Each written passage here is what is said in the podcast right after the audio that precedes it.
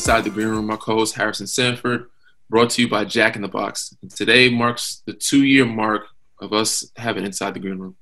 Um, man, it's been a hell of a journey. Um, a lot of fun, a lot of ups and downs, a lot of city changing. We started in a classroom in New York to Toronto, nice little setup. Now we in LA. Um, and today we have us joining my main man Swish, J.R. Smith, aka Swish, uh, legendary shooter, man. You know, obviously been in the league for a long time. Glad to have him back in the league, and not only back in the league, but on my team.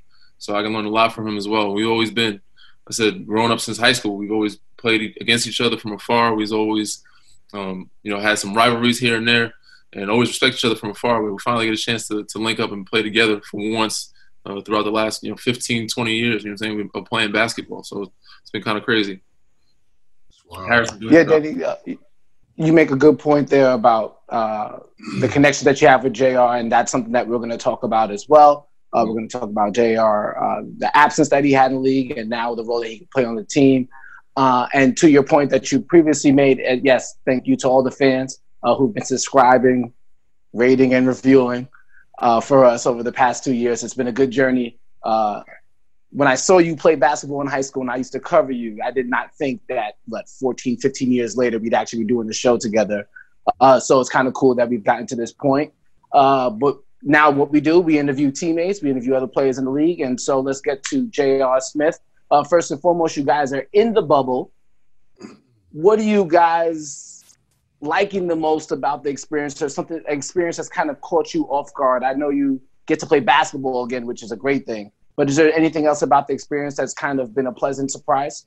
Um, for me, it's uh, seeing familiar faces. Uh, you know, like for Danny and I have been playing, uh, you know, against each other for like 20 years, uh, pretty much. So, you know, being able to, fortunately, I'm on this team, but being able to see guys like, you know, Marvin Williams and being on a team with Dwight and Rondo and uh, seeing guys like uh, Corey Brewer and you know guys I grew up with pretty much throughout my high school days, and uh, it's kind of like being like a five star or a, a big ass five star or, or, ABCD camp type situation, that we you know you kind of accustomed to it, you used to, so it's not really that different for us. Uh, I was I would say obviously it's much more upscale. We get better, it's better food and better living conditions than five star was, but um, it's dope. Um, I mean, it, so far so good. I'm having fun. Yeah. Also, we uh, said I didn't expect them to have um, as many, I guess, amenities that they have here. I would say they're doing a good job of going above and beyond to make us comfortable. Um, but obviously, JR, you know, he's a big golfer, so they give you opportunity to play golf. You know, get guys, I guess, fishing, bike riding. Um, I guess they have like a bowling arcade set up. Um, I haven't got a chance to check out the Players Lounge yet, but I'm gonna check it out um, one of these days soon. Uh, but they give you opportunity, you know, to you know not just play the game and have fun and be with your team, but also get away from it and relax on the sense of you know go out and fish and, and play golf, uh, which is, has been pretty cool. I'm sure you guys have seen there's a bunch of hype on Twitter and a bunch of interest in what you guys are eating. Mm-hmm. Real quick, Jr. Then Danny will follow up. Best item on the quarantine bubble menu? on a quarantine bubble menu, like from the league or from like oh. outside? I seen your uh, IG live, and I remember you would read down the menu that first night. And you you were you were. It seemed like you were excited about the creme brulee. Did you taste that, or was that anything nah, I ain't get the creme brulee. I got the um, I got the New York strip though. That joint fire. York, I ain't gonna hold you. The New York strip is fire. Uh, the chicken fingers and fries is fire. We get you can get those dinner anywhere out here though.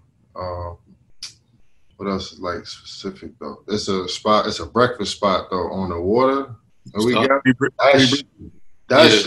fire, bro. this morning, that shit was rocking. Yeah, I, wake up just for that because every other breakfast. The one thing that I doubted here, the dinner's always been solid, um, and our team usually take care of us. Sometimes, sometimes we'll eat some uh, Morton's or Del Frisco's or you know Joe's Crab Shack.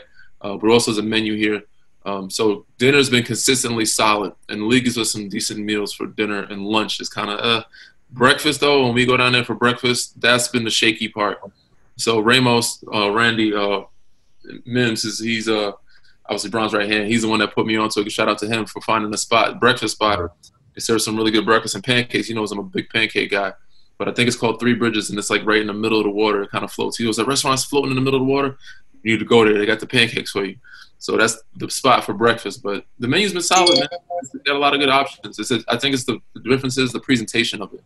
So everything comes in like containers, and everybody's like, uh, you, you have to heat it up in the microwave or refrigerate it. So it's, it's a little different than eating it on a plate. It doesn't look as nice, but the food is good. It's solid. I can't complain at all. Um, I had a time where I was out the league. I remember what it was like. Um, how did the change affect you mentally? Um, especially because we know skill wasn't the, the issue.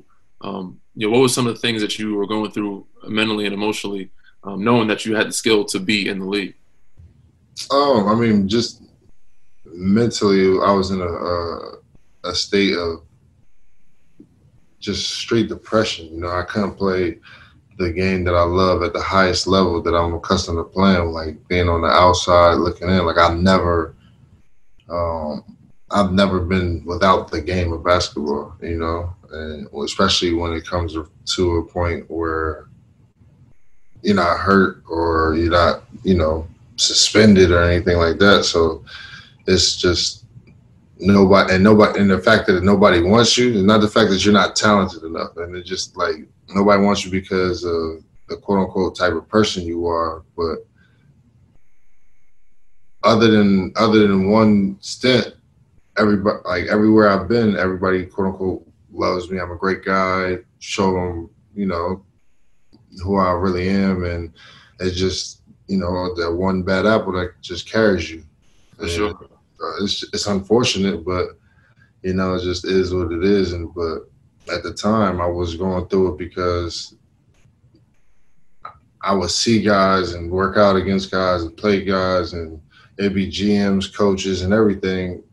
And you know, flat out, I just dogged this kid in, the, in your whole workout that you just came to come see, mm-hmm. and just walk out the gym with no nothing. Like you can't, you don't think twice to call. You know what? We got to. I got to call the GM, man. Listen, we yeah. we got it. You know what I'm saying? And it's just when you when you don't you can't even get that. That's when you just feel like you hit rock bottom because it's just like no matter what you just you're not good enough, and and it's not. Again, it's not your game is not good enough. You as a person aren't good enough. Which is crazy. That's crazy because said everybody throughout the league knows what kind of guy you are and what type of person you are. Um, and said it all it takes is one person to spread a word about one bad incident, and it's crazy how they they hold that over your head for so long. They look for reasons um, instead of trying to put you back in. They look for reasons to kind of keep you out, which is kind of crazy. It's so hard to get back. But congratulations on getting back, man. Appreciate I'm glad that you're back. You know what I'm saying? So when you got the news, um, how did you celebrate, even though it's quarantine? um, honestly, I celebrated. Went to the gym.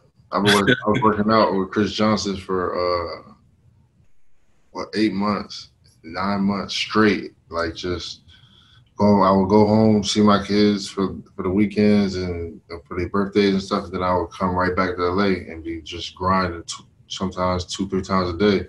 And when I got the call, that it was like an actual thing because I stopped calling them like I stopped calling Rich and um, I, I started. I just like I, don't want to. Yeah. I don't want to keep hearing the negative.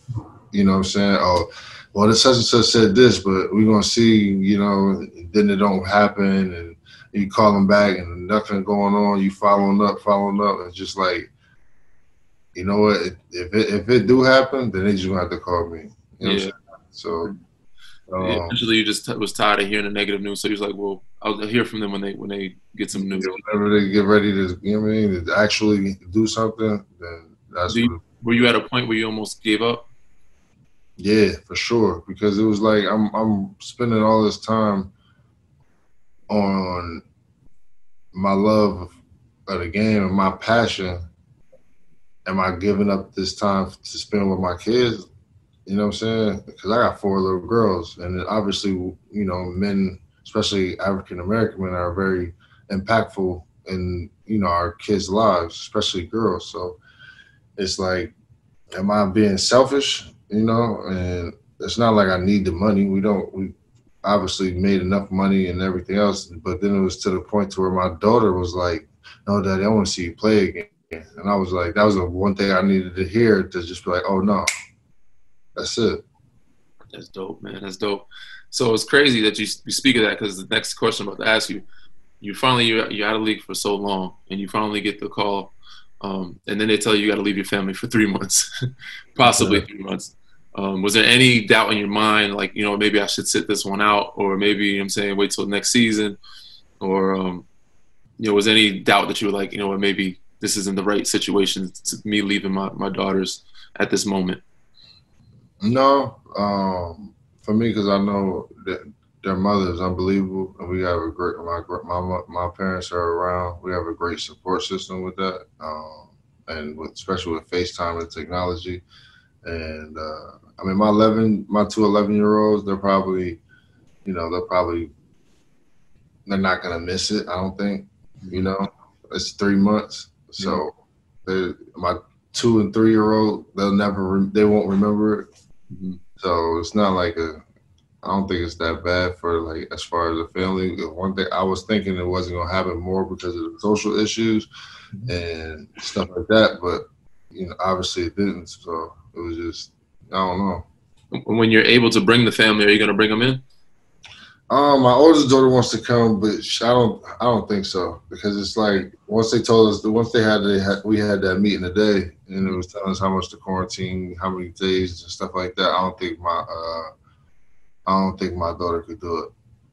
For sure, and I, and also I'm still I have been meaning to ask the league and ask questions because it, it doesn't really make sense for you to bring anybody outside of like your significant other. Uh, right. Because I don't even think that your family are able to attend the games. You know what I'm saying? Yeah. So they would just be here just with you and locked up in a room to see you. The only person really make that sacrifice to be locked in a room is probably your wife, girlfriend, you know, etc. Um, right. Bring kids, your dad, pops, and, and moms in them for rooms that you have to pay for, and you know, what I'm saying to cover everything they're doing. Um, it doesn't really make sense to bring them to not be able to watch or attend games. I may be incorrect on that, but I'm still circling back to figure out what the information is on people and family attending games when they do come. So. Yeah, and it's like, what's the activities for the kids? What, what are we gonna have for the kids to come? I mean, I got four. You know, I would get. I got two babies, and then I got two big girls. It was like, what are what are they gonna do? They're gonna ride a bike in this little circle and call it lovely? Like they that's not that's not good enough for kids, believe it or not. Yeah, a little That's iPad and all that. That should get boring for them too. Yeah. Especially because girls don't really play video games as much. I don't know if yours do, but they have only have is arcade game for kids, and, that, and it's, it's decent, but it's you know, it's right. not the, the, the, like a jungle gym or a bunch of stuff they can do. It's just a small little area with some games on it. But at the end of the day, it's just not it's not a kid kid friendly environment, and it's nobody's fault. It's just you know it is what it is. We're here to play the games, and you know, for sure again, like the significant others, and other than that, and you know, maybe somebody's brothers or something like that is too much, you know, but not enough. I don't think it's enough reasoning for you know for it right now. Yeah. Jr., you alluded to it, uh, the conversations you had with Rich Paul from Klutch about not wanting to hear bad news. So back in January, when you had that workout for the Lakers, it seemed as if they could go two routes and go with somebody who's seen as more of a playmaker like Dion Waiters, or somebody like yourself who's more known as a three and D type of player. When you went into that workout and, and you found out that you didn't get the opportunity, where can you describe your emotions there? Because you, as a smart basketball player, you I'm sure you can identify maybe where the Lakers needed more help versus another side, or were you just, regardless of the situation, you had a chance to work out for the team and you wanted that opportunity and, and, and you were impacted by that? Um, I, I was definitely impacted by that, but more than anything, for me, it was just like people like people don't really know my game. You know, they still just put me in the box of a catch and shoot person who just plays defense. I mean, I've been creating plays. You know, if you really watch me play, it's not like I just sit there and shoot threes. I drive to the paint, I kick and get people open, I create plays. It's not just just you know trying to shoot step back jumpers and tough shots. Is that the highlights that you see? Yeah, hundred percent. But just the, what I do isn't glorified because I got a hell of. I've been playing the last four well, pretty much my whole career, I've had a, a, hell of a man in front of me who could do a, lot, a hell of a lot more shit that the people want to see. So you don't really get to see that, yeah. you know. So then it's fine. I mean, I, I fell into my role, and that's whatever you know, whatever that is to be. But if the team isn't, you know, if the team feel like they want to get a playmaker who's somebody like a Dion, and that's that's cool. You know what I'm saying? But I don't take it. I don't. I don't take it personal as a uh, as a player.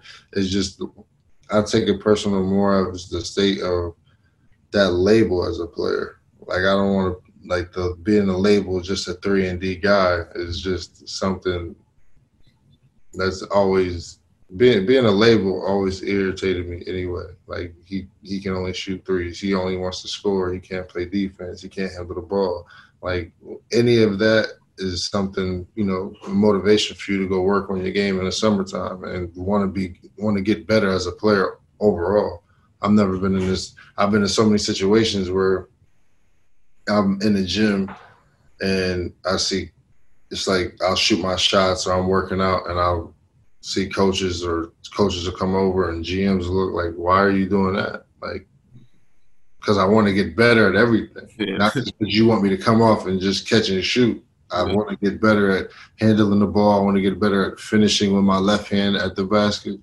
Regardless if I, I've told, I've had a coach tell me if you have to finish at the at, at the basket with your left hand, you made the wrong play. like, bro, what? you, you know what? And then it was like, oh, he doesn't work out. It was like, no, I'll work, I'll come out, I'll come and work out all night, opposed to sitting here working out with y'all before and after practice, sitting here critiquing me, not and like making me not want to be here. Yeah. I'm saying so. It's like, okay, I'll get little shots up here and there with y'all, but other than that, I'll come and work on my shit on my own. And it's it's it's cool to to be labeled as something elite, like elite shooter, or be in a category that says three and D, and we know that's valuable. Right. Like, most players don't like to be put in a box, and uh, most systems, most coaches will put you in a box with the quickness.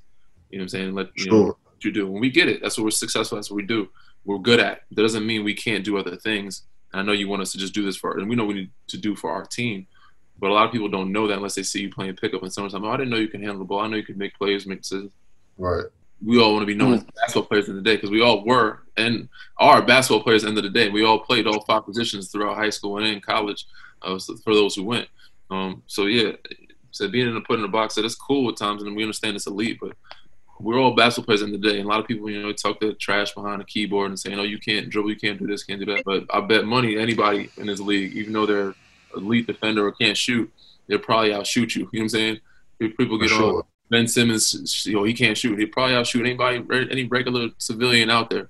And some other guys they say, oh, he can't dribble. You ain't gonna take the ball from him. These guys are basketball just because they're playing against the top in the, in the world.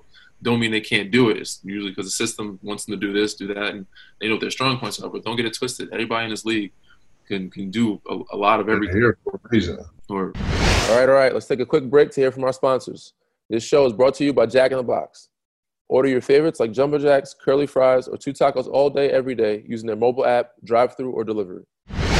So, JR, you had this workout with, in, back in January, but you and Dion are both a part of Klutch. So, I'm wondering after the workout's over, do you have a, you obviously you guys were tied to a three team trade back in the day that brought you to Cleveland. Uh, do you talk to him after? Do you text him? Do you have a relationship with him so like therefore you can congratulate him or he reaches out to you? Was there any type of communication after that? No, I don't really like. Like I never really, I, I never really knew Dion. Like I, like I, I always knew him in passing and stuff like that. But he was like more my around my brother's age, so I knew him from a standpoint of like being one of the young boys. You know what I'm saying? So when I like when he got to the league, it was always it was always love and everything else and respect, obviously but I never really knew him on a relationship level to you know had his number and stuff like that, and you know texting and stuff like that. But we didn't we didn't cross paths in essence. But I was definitely happy for him because it was more than anything. I would rather see him in that situation because it, it was a good fit for him. You know what I'm saying? It's just uh, overall, regardless if it was me or him, it would be a good fit for him. And I'm Bron is my man, so I don't want him to fail and just I don't want him to oh, they picked him, so I want them to lose. Like, nah, they never gonna be that. Word, word. And uh, back to what we were talking about before. Um, and they always have you and Dion. I guess sometimes the media makes a big deal, sometimes they don't, and they make it as like you guys rivals. Um, and they also have a perception of you and Dion.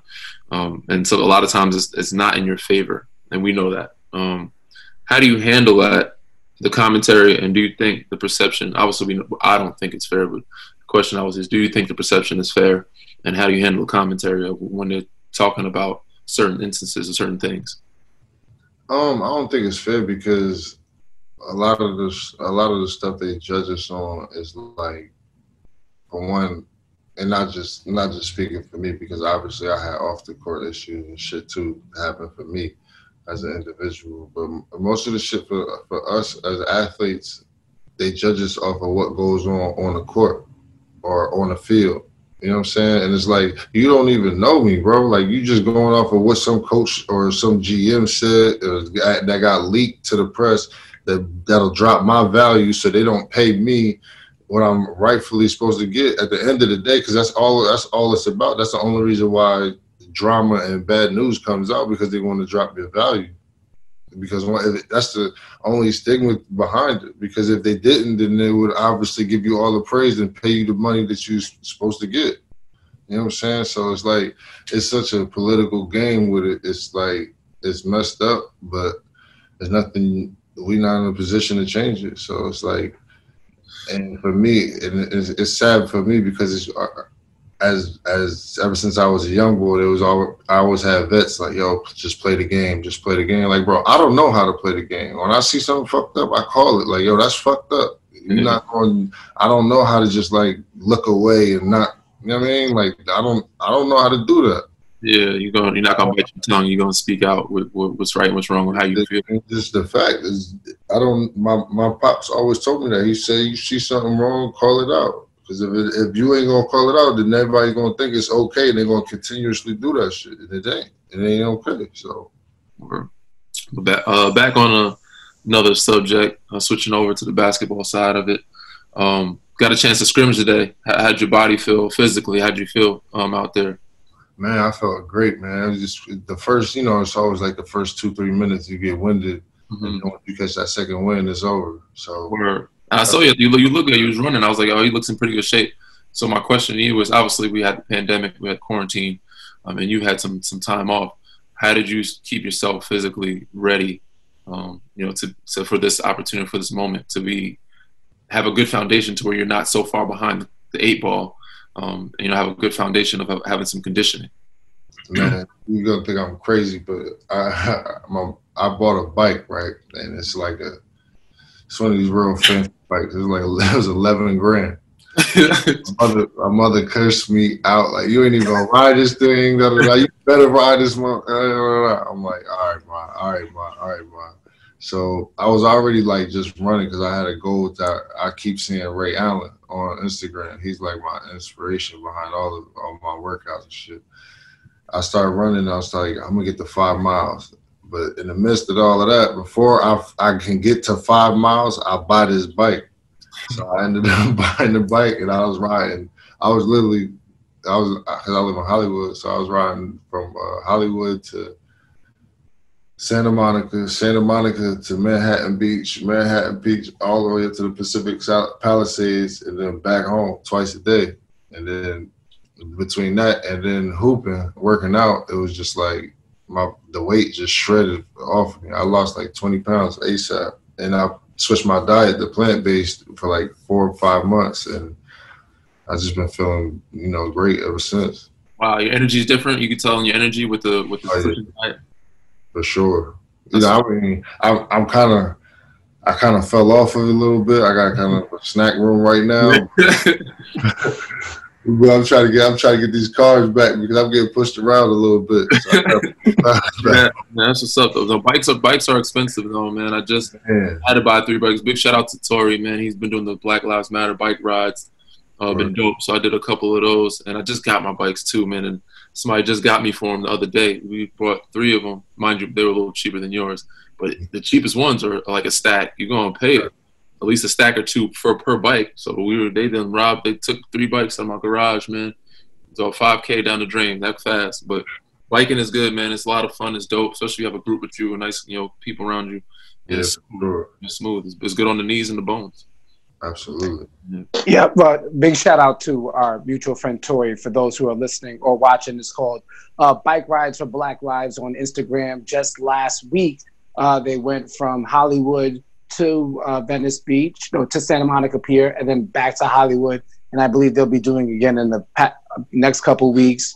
I think Big Sean was actually there this past week, and I know Danny was there the first time, and Usher and Terrell Owens on top of just the community. So get a good workout in and do it for uh, a good cause for sure. sure. Back bike rides for Black Lives on Instagram. Sure.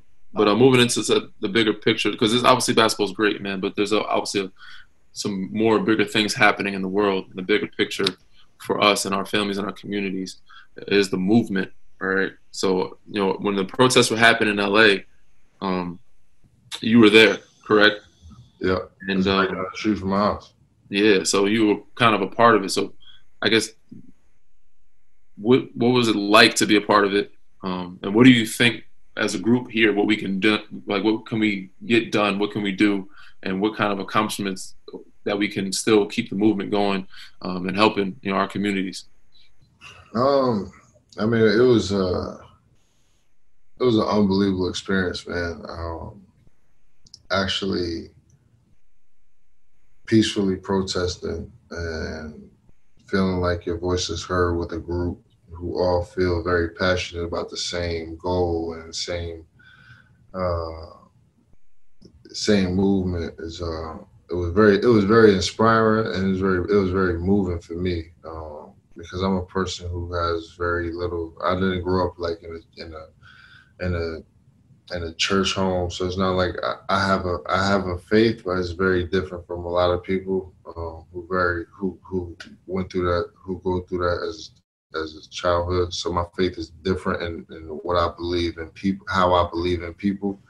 Um, but it's crazy because I play on a team, and, when it's such a, it's such a team game, so you got to come together. So it's um, but for me, it's like it's so surreal because I used to history was my favorite subject growing up in school, and I used to see the Martin Luther Kings, the Malcolm X's, and, and uh, the marches, and to actually be a part of it, uh, something like that, or quote unquote supposedly bigger. Uh, it was it, it was something I, I, would love to tell my grandkids about. But for the movement here, I don't, I don't know. I don't know, bro. It's so much. I feel like it's so much we gotta, we got, we can change. There's so much we have to do. Um, I don't know if we have. I just don't know if we can get it done. And my scariest is the scariest thought because at the end of the day, the biggest thing in our world, the biggest, I think the biggest problem is we have our class issues are our upper class doesn't care about the middle or lower class. So their issues and their problems aren't the same. So when you come to the table and you have these meetings and you have the, all of that has to go out the window. And until everyone is willing to do that, that's not gonna that's not going to nothing's going to change because if you can't sacri- if no one can if you can't sacrifice then there's no going there's never going to be uh, a, a, a change or an end goal. For sure. We had Stephen on we had Stephen A on um, a couple days ago man. He had some great ideas that he, um, he wanted me to bring to the table. And I, when we have a chance to they're supposed to set up where the breakfast spot is with uh, three bridges yeah. supposed to be a little area for us to be able to go there and discuss different things but we do have to uh, come united on the front, use our platforms the best we can. The biggest thing is get everybody and our people in our communities to vote. Um, For sure. Um, but we can, you know, so we can use our platforms the best of our ability um, and use our resources to help those. It's hard to do it so while we're in a bubble, but we can say use our voices. Um, we also have to tell them to, to, to locally vote, not just to vote for presidential. We, have, we have to win the local votes because at the end of the day, the the if we don't win the local votes, then we can't change the fact that our you know our family members or friends are getting 30 40 years for you know petty crimes that other people aren't doing or getting probation for in other neighborhoods around the world. And you know that's just a part of a piece of the injustice for us. So um, we have to we we have we must encourage people to locally vote as well.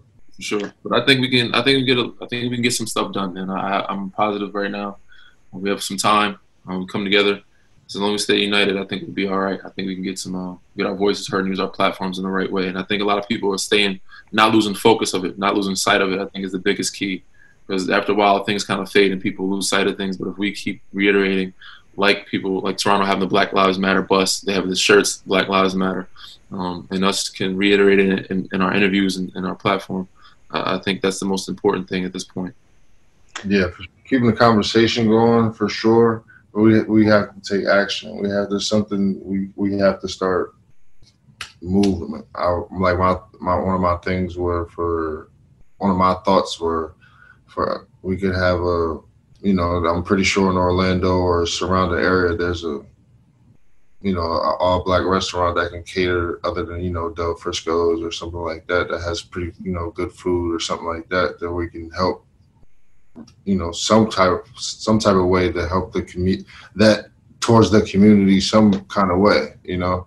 Just small things like that is just you know it's just so it's beneficial to you know people who need it who need it because i'm pretty sure there's not, everybody's obviously not doing great so you know guys the one thing that i'm makes me happy about what's been happening uh so far is just the progression of the coverage of the protest and how people are actually protesting. JR, I remember that first weekend. I believe that was in the Fairfax area because that's the same area where I where I live. Um, yeah. And there was a bunch of craziness happening, a lot of violence, a lot of uh, intensity was happening, and the protests are still going on. They're not covered as much by the media because nothing bad is happening out of them as much, but they're still going, and the conversations are continuing. And I continue to see, and I think you guys can all attest to this. One of the most encouraging things that you saw in the beginning weekends of those protests was it wasn't just African Americans, it was people of all shades, from all backgrounds. So, hoping that can continue and uh, hoping that you guys can help move the cons- discussion forward and move actions forward uh, while you're down there and come up with some legit plans or at least be the voice box for the people who don't have a large enough voice, unfortunately. Uh, but Jr., let's talk about uh, go back to 2016. Uh, you win the finals then. What did that mean to you? And and then Danny, if you could, and you Jr. as well, can you envision what a 2020 title would mean for you specifically, Jr. Then Danny, follow up. Um. Well, 2016, that chip was like, for me. I mean, the winning the chip period was uh was like you know, the icing on the cake from making it to the league to having a successful, quote unquote, successful career to, you know, winning a championship. That's always been, you know, the childhood dream since you were a kid, since you picked up the ball, uh, going to camps and going, doing all of the. You think? I mean, for me, all of that kind of, you know, rolled back in one because basketball has been sur- obviously surrounded, our, you know, all of our lives. Um, so I really thought I thought about the camps. I thought about how many times I used to go back out in the court and shoot, and you know, in the dark, I used to go play with the older dudes. They used to beat me up playing and shit like that. My brothers.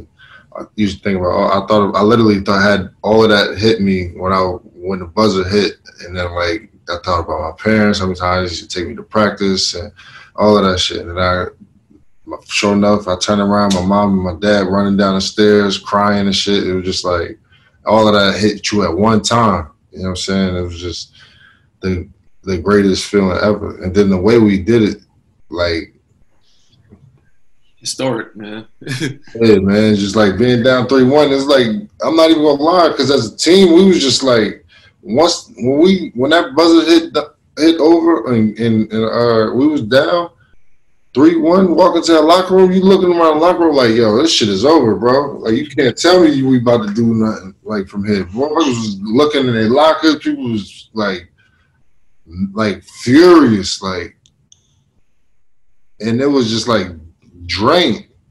We came back the next day, it was like a whole new vibe. I'm like, oh shit. You know what I'm saying? It was just literally one day at a time. So then you start thinking about the facet and that you did it with like every what you ate, all of that shit. I'm like, yo, I'm about to mimic this shit for the rest of my life. And then obviously you don't, but like it's it was it was it was a whirlwind for me. But the 2020 one, I mean, that's always been the goal to win multiple championships. You you win one, and then you know you try to pull off a you know a Jordan or somebody like that and win multiple championships and Magic and Bird and four, five, six. You know, I mean, when you, when you start dreaming, dreaming, you really thinking you you know you could live the MJ career or the, have a career like Magic or somebody like that. Word, and I, I think for me, um, and I'm not to be selfish or stingy, man. I think I won plenty, man. So I'm very grateful. Um, but this one, I think, would mean a lot for the people around me, man. I think um, I would enjoy it more and most for historic moments of doing it for the city of LA, uh, what they've gone through this past year, and, and guys like uh, Jr. who's been out of the league and trying to prove himself that he, you know that he's belongs here because we all know he belongs here. Dion, some other guys who never won one, duds, some guys with great personalities who've been in the league for so long um, that we've been around, respected for so long that never got a chance to experience it. Um, I really wanted for them and said for the city, for the city of LA, man, because of what Kobe and everything going through, David Stern and this pandemic. Um, so it means a hell of a lot to me. But to be a part of a historic year where stuff stuff like this never happens, and be able to win in this type of circumstances, and also be on the history side of helping Bron win another one. Of course, everybody's going to talk about Bron AD getting his first one. Um, yeah. That'll be special for me to, to, you know see those guys be able to celebrate and enjoy it for um, for the guys who've never got a chance to experience it. The Dwight came, me and Dwight came in together. So I got to see my boy get one, man. Yeah, for sure. Get one. For sure. Then you got three, right? I got two, man. Bron took one from me. uh, Bron took one from me, bro. Uh, it would have been nice to have a third, but I got two. Bron would have took one from me. Uh, but moving into another another movement because this is important. I have three by three too three by three teams. That's tough. It would be nice. Not so many people can say that. That's it tough. Nice. It would be nice, man. So I'm hoping, I'm hoping, man, we all stay healthy. That would be three for three for LeBron too. By the way, if Le- if you guys win, LeBron would have three by three different teams. Well, four, but he would it would be his third team. He got a title for. So yeah, but um, pretty nice career for sure. So let's go back for a little bit. I yes. want to dip back to 2000- yeah, it's the last and, time discuss, man. We're gonna get back to some high school basketball for for us for the for people. a little. Yeah, take it take it back before the world went upside down. so back in 2000 and let's see, I want to make sure I get this right. Oh yeah. so we got oh, back in 2004, Jr. You were going to the McDonald's All American game and you were believe I believe you were committed to the University of North Carolina. You get to the McDonald's All American game and you go haywire. And next thing you know, instead of going to UNC, you end up going to the draft. Danny, who played in the same New York City, New Jersey metro area, ends up going to UNC, become a McDonald's All American the next year, and ends up going to UNC. Oh. Danny, how much did JR's decision to go off of the McDonald's All American game and go to high school, how did that impact your decision to end up going to North Carolina? Oh man, um, first and foremost, Jr. was a killer in high school, bro. I mean, mind you, still is, but he do everything. And obviously, he was jumping out the gym too. I'm like, every time we played, Tim Thomas players, they used to kill us, man. So uh, when he was going off, and I was like, he's going to Carolina. I'm like, damn, I don't think I'll ever make it there. Uh, I don't think I'll ever get recruited. Um, and if I do go, I'll probably never play. If you know, because if, he, if he's there, I'm definitely not going to play. We'll be behind him on the bench the whole time. But um, luckily, he left. He went straight out of high school, so I got an opportunity to get a scholarship or offer the next year. Um, but I said, watching a lot of our, our guys from our area to be able to go off and play and do the things that they were doing and get recruited by top schools um, was very inspirational, man. It led me to believe like I, I could make an opportunity for myself, or I could, you know, if I do well enough, I shoot well enough like Jr. If I be able to you know, work on my game and try to jump a little bit higher, I might get the same opportunity. Uh, so I was watching him going up McDonald's game, and obviously all throughout high school, what he was doing, man, I was like, shit, I gotta you know set my game up another level if I want to get to Carolina because this dude is, you know, he's four or five levels above me. I got to get up at least two, three more levels to get to where I need to go. So it was it was very inspiring, man, and, and it, it helped me. Um, I guess I say motivated me, you know, to to you know, I guess get my not just my confidence level up, but my game up uh, to the level where it needed to be. All right, all right, ladies and gentlemen. You know we had the Love Doctor on the show recently. Um, myself, you know, speaking for myself, I, I am okay on the inside the bubble. My fiance is not here. There are, you know, no worries of me staying clean or worrying about kind of, you know, keep my date or my significant other happy right now. I have to worry about that for another month or so. Uh, but for you single guys on the outside, please tell me how you're holding up, trying to get dates, trying to stay ready uh, for when the, the time comes. Well, DG, you know it, the, the famous what's the famous line? If you stay ready, you don't got to get ready. Okay. so, uh, uh, regardless of the pandemic or not, you got to be prepared with the Manscaped 3.0. Make sure that my environment is nice and clean, for, for lack of a better phrase. I'm glad you're putting that package I gave you uh, to you, good use, brother. You need it. Fellas, make sure you know get your Manscaped now at manscaped.com, 20% off using the code Green Team. I'm glad you guys are putting those packages to good use. Um, it is vital during this time. I know you guys aren't able to get your haircuts or shave your beards, but you can definitely take care of your bodies. So make sure you sign up or get your next newest product now at manscaped.com using the code Green Team. Uh, back to you guys, single guys out there in the bubble. Take care of the package. Yeah, do you remember do, when you think back to the, that time and you potentially going to UNC? Do, do you have any regrets? Yeah, do you, like, do you wish you kind of went back? Yeah. Do you think you would have? Do you not say you regret anything you've done, but do you like think about and wish like you could spend one year in college, like if you could? Um, nah. Because honestly, the only thing I never really liked college basketball. Honestly, like when I was when I was only reason why I wanted to go to Carolina because MJ went there. That was my only. That was really realistically my only tie towards because I I really thought my my my life and my career was gonna be mimicked after MJ. So I was like, once the once the uh, I always wanted to play college football. So once they told me I couldn't play football, I was just like, I was just kind of like off it. Yeah, because most most schools wouldn't let you do both. So most of the schools, that's why you're like, ah, they're not really letting me do what I want when I go to school there. So it was, uh, I think Jesse Holley was the last one they let do it. And, um, yeah. From Jersey, so he was like, I was talking to him. He was like, "Yo, he ain't gonna let you." He was like, "Nah, bro." I was like, "Football will let you do bas like the football coaches will let you play yeah. basketball. Basketball letting you play football is less likely. You know what I'm right. saying? So it, it would have been tough, but um." Yeah. DG, before your follow up question, real quick, mm-hmm. I just want to follow one point that Jr. made.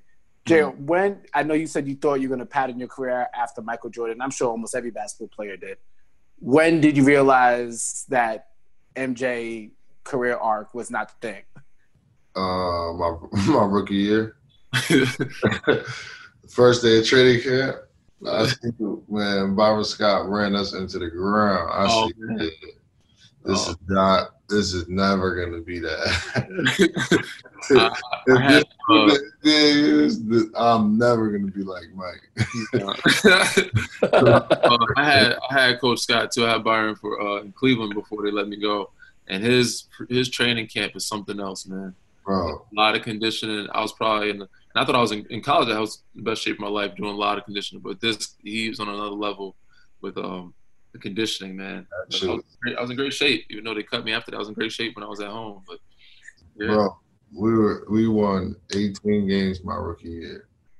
When I tell you, no lie, we had training camp like practices the whole year.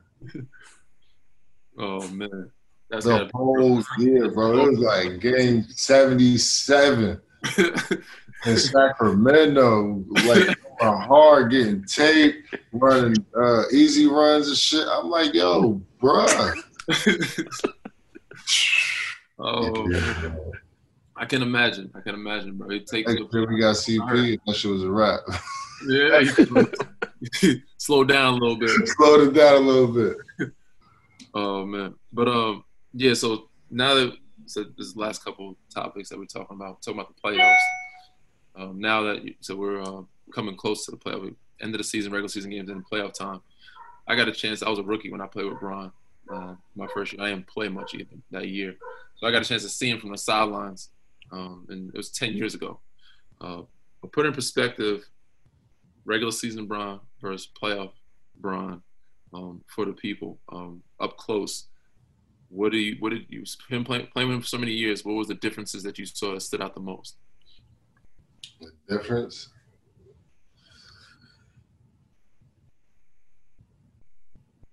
Like is he is he more locked in? He's more intense. He don't talk to nobody. Um, no no goofing around.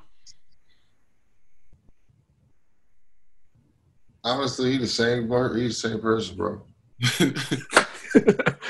I'm not lie to you. He like he'll start he'll he will he will start reading more though. Okay. He will start reading more. He'll get off social media and he'll read. He will do that. But other than that, he's the same person. Still goofing around, still yeah. cracking jokes, still. Yeah, for sure. Okay. And then uh, you know, on the court wise, intensity is it? He's pretty intense most of the regular season too, but he's he's locked in, locked in. Yeah, for sure. And is he more? Is he more as a teammate? Is he more holding you more accountable? Getting on, you know what I'm saying? Like, is he? Oh yeah, every possession is every possession is crucial. But it's crazy because every possession is crucial, but he'll still go shoot a one leg, one hand shot off the glass for game. for game though. Yeah. Not, not for not not no end of the end of the quarter, end of the half for game. Like bro, like bro, you shot that for game. Like it's one of them highlights and uh, he hit. I think it was against Toronto. Yeah. Game three. He, the one hand joint. If yeah. you watch that shit, I just stopped and looked at him like, bro, you shot that shit for game, bro. You got, you're bugging. Like I'm glad. I'm so glad you made it. you are bugging. You know what would happen if I shot that for game? Like even if I can get a shot off, and that was the shot you took. Oh my god. I'm so glad he obviously he's not me, but like, bro, you got cuts, bro. Yeah. That's a tough That was two, 2018 uh, Eastern Conference semis, I believe, game three versus the Raptors in yeah. Quicken Loans Arena. That killed them. I'm that not gonna lie, but that's like when he's when I start seeing shit like that, and he do like that's that's one of the reasons why you can like I can have arguments with people when you talk about the greats of all time. Like, bro, it wasn't nobody doing that. Yeah, not nobody doing that. I seen Mike hit turnaround jumpers and all that shit for game. Kobe did that shit. Yeah. Uh, Kareem was bad motherfucker with that sky hook and all that. But bro, for game. Speaking to which, that's tough, bro. I'm sorry, that's tough. Yeah, so I was like, hell no. Nah. When he shot it, I was like, oh, he really made that shit. He made that shit, like. And, and they was done. They was crushed after that. So it was. Like, I was like, yo, yeah. that, that broke them. That definitely broke them. They ain't. They ain't. I'm thinking he about to go to lane, dunk or kick off or something. Not that one. you know, uh, Jr. We talked about how the perception of people or the, the perception that media might give can give the wrong uh, illusion of what the situation actually is. Uh, you talked earlier about not being afraid to speak your mind and things of that nature.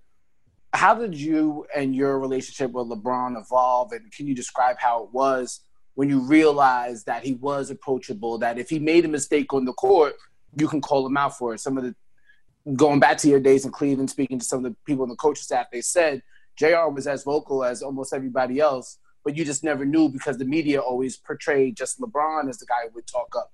But from my understanding, you didn't have any problem calling him out or Kyrie or Kevin Love when the situation was appropriate.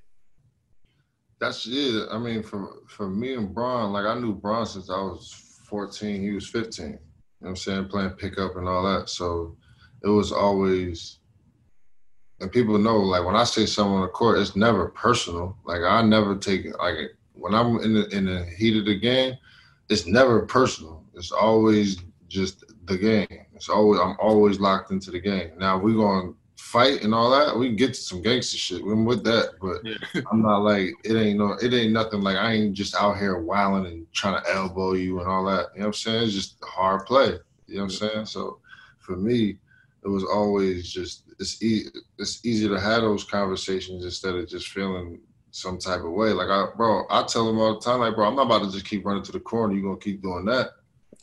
Like, I gotta get moving. I gotta cut and stand and do something. You got me just standing here. I can't get no rhythm. Like you, then you you want me to make a shot. I'm telling you. I just I don't work like that, bro. Like no disrespect to you. I understand you, bad motherfucker, but if you want some help from me, I need some help from you. Yeah, yeah. It's just a fact. it's hard. It's not easy. The people, a lot of people think like, you, oh, you got to make that shot when you've been probably sitting for six minutes, they ain't touched the basketball. First you can run up and down the court and not touch that bitch for six minutes. Yeah, it's your fault. It's just the way of the game, and he going for forty and fifty. I'm not saying he not killing because he get he killing. He definitely killing. but it's not easy. People say, "Oh, you didn't make those. Once you make every shot you take, mind you, so you might not have a rhythm. You might not have touched basketball in a minute. You might have dribbled it. If you don't have a feel for the ball, that ball feels like a medicine ball sometimes. All you got to feel for is guard somebody. Yeah, so it's different, man.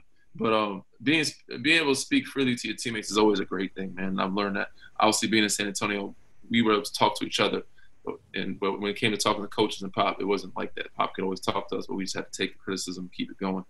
Um, was there ever a time where where you said something to a player or a coach where it came back to haunt you? Um,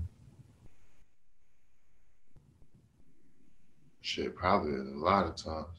I don't, I don't really know because I don't really pay attention to that shit. Honestly, like people be looking at me like, and, and they probably be right. Like I don't really give a fuck about what they thinking.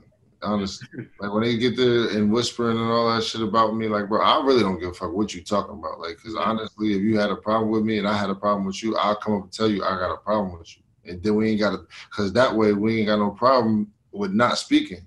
Yeah. You know what I'm saying? So now I could just walk in the room comfortably and not have to speak to you, or opposed to just have to speak to you just cause. No, we don't.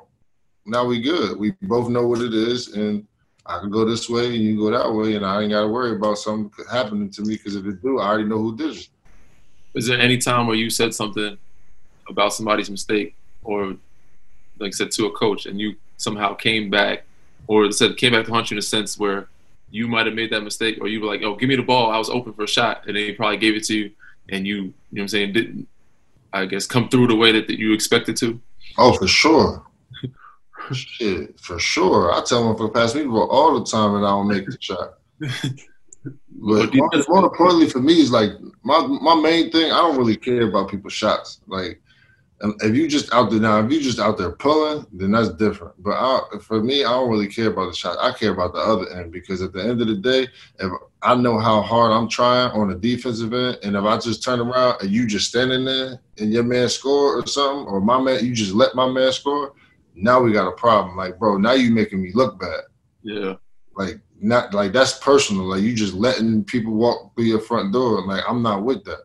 For sure sure that's definitely most important. And So when you when you working that hard at that end of the floor, then people don't mind the shots that you take. Yeah, go ahead, shoot all the shots. I don't care. And we scoring too. Nah, go ahead, do your thing, rock out. Yeah. But on this other end, I'm gonna need you to. I'm gonna need that too. Yeah, for sure. And then you expect from them as well to to let you know, like you say, you telling you need to box out, and then or telling yelling at everybody not to box out. Was there a time where you did that? And there's a play where key possession where you're like, oh shit, I fucked up. I needed to box out. I missed the box out. Yeah, I did that on a, uh, who was we playing? We playing, I think it was Golden State. It was a big play too. In the, um, I think it was like game three. It was game three at our place. Gave up a, a, a free throw rebound and a clutch, and I think Clay got the uh, Clay. They tipped it, and sure enough, because we watched it so many times, so many times. Make sure y'all box out. Make sure y'all box out. Make sure y'all box out. And the whole game, I'm like, yo, you got here, you got there. Like, you know how but you see me in practice, like, yo. and then sure enough, I go in the I go in the crash, but in our scheme, it wasn't the crash. It's to stay here with him and wait. Sure enough, long rebound. I'm like, damn. Bruh. Trust me, those days haunt me too. I, there was one, so the one, the third ring that I was supposed to have. Um, the play still haunts me to this day, man. Because I always knew we had to box out, box out, and always contest, get back into the rebound. So it was the play where Chris Bosh got the rebound and hit uh, Ray in the corner, and I was under there trying to box him out. He just jumped over three of us, got the rebound. It was that play, and there was the other play that, that kills me the most is because Pop maybe he watched it over and over, and he's like, "Where the fuck are you going?" I challenged Bron, shot one of his first threes before Ray hit it. Before Ray hit the three, Bron had a three, but his first his first attempt, I shot it, he missed it, and that year we had was like we were we were trained to like leap because Timmy would get the rebound outlet. So I contested, and I'm kind of like trotting toward half court, and I'm like, shit, he got it back again, and he hit the three after that. I was like, damn. And then from that point forward, man, I was always the guy that you know you didn't box out, you didn't go in, you didn't crash, you didn't get the rebound. And I was like, shit, a lot of that weight was on me while we lost in 2013 because we would have if we would have just got one rebound, one box out, and stopped one of those possessions, shit, we could have had another ring. And I was in the conversation of damn near winning, you know, Finals MVP at that time at that point. So sure, you were shooting shit out the ball, bro. Man, that still haunts me to this day, bro. But uh, yo, man, appreciate your time, bro. Wait, you, you, ended it on a real sad note, Danny. Can't be too. Can't be, you know what I'm saying? I could have been Finals MVP. All right, goodbye. Follow up with, with last, good note. Follow up with your last good note, and then we out of here. No, I don't have any. I, I just wish y'all well. How about that? I'm just, I'm just having fun with it. Yeah, I'm just having fun with it. So we, we saying read, rate, subscribe, review. We doing something all like that. that. Appreciate your time, Swish man. Much love, man. Um, so letting the fans get to know you. Obviously, you've done a bunch of these. Um, appreciate you jumping on our show. Uh, for those watching, please, you know, read, rate, subscribe, review, all that shit. Um, inside the green room.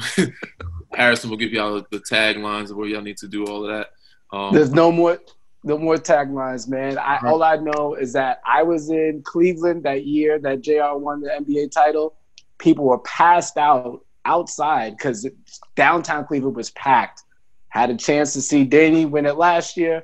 It'd be cool to see y'all win it together. Yeah, so hope so y'all can do that. Supposed to be our good luck charm, man. He's always been the guy that's somehow everywhere he covers the team, they end up going to the finals somehow. So he covered Ja when y'all went to the finals every time. He covered us in Toronto, we went to the finals, and hopefully this year he doesn't fuck it up. But again, man, well, they gonna have to let hey, they gonna have to let me in the bubble. I can't I can't hold my pet in the bargain if they don't let me in the bubble. We'll so you want to pay for my room? We'll see, man. If it, if it works, I'll pay for it. You got a, you got seven day quarantine. So I'll I'll cover the room if we win. If we don't win, we got the bill, bro. okay.